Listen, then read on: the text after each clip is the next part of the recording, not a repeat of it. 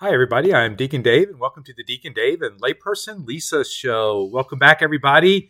I am continuing on in the absence of Lisa, and we are on Psalm one twenty-eight. Here we go. A song of ascents.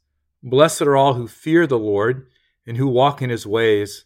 What your hands provide, you will enjoy. You will be blessed and prosper. Your wife will be like a fruitful vine within your home. Your children like young olive plants around your table. Just so will the man be blessed who fears the Lord. And may the Lord bless you from Zion.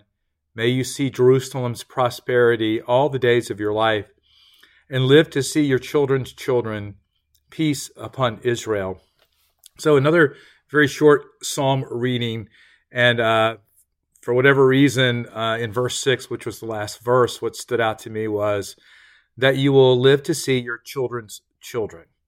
And so I have a grandson named Theo who will be a year old here in a couple of weeks, and uh, really blessed um, to have a little grandbaby, uh, a little boy. And so as he grows up, uh, Debbie and I are really looking forward to being able to uh, spend time with him. It is uh, so exciting to go visit him. Um, to just see the purity of of who he is and how he is just beginning to grow and learn and is so inquisitive about uh, everything there is in and around the house and everywhere he goes. Um, we truly are blessed to have um, uh, Theo Matthew as our grandson. His actual name is Theodore.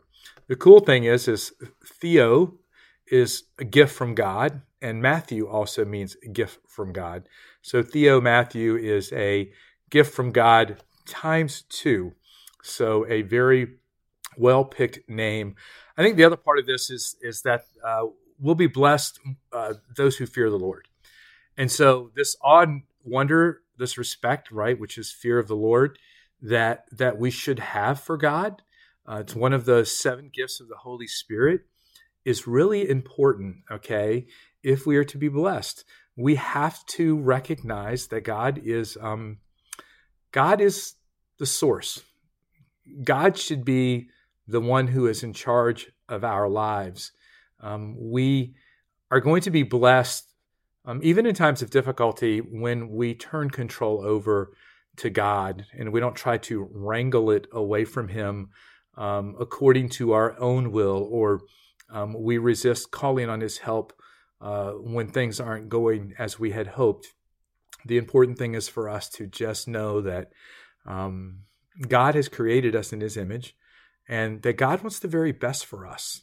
And so uh, whenever we open our hearts to him, then we know that over the course of time, he will take all things that happen in our life uh, and use them for good. And even when it doesn't feel that way. I think probably some of the times that I have been the most blessed, at that time when I was being blessed, it didn't feel that way. It wasn't until later on, and I looked back and I go, oh, okay, God, that's that's what was happening there. That's what was going on. And then I could only imagine um, where my life might be in certain situations had that not happened. Had that situation where I didn't understand what was going on and didn't necessarily agree with it was actually a moment of being blessed. So I'd like to ask you this question, because I think it's important for us to kind of look back and find those places of where God has been in our lives um, in light of our current faith. And this is something we should continue to do, because as we grow closer to God and then um, we remember those things that have happened in the past, they will continue to have new and a new light and a deeper meaning shined upon them uh, from God's perspective. And we will see more deeply where, where God was in all of that. So remember, and this is something I tell people when they're going through difficult times, um, a guy I work with and other people, remember you're highly blessed. No matter how difficult things are, even when things go wrong, you're highly blessed. We've all been chosen. We've all been anointed. We've all been set apart. We're all children of God. We are highly blessed. I'm Deacon Dave, and I'll see you next time. Bye.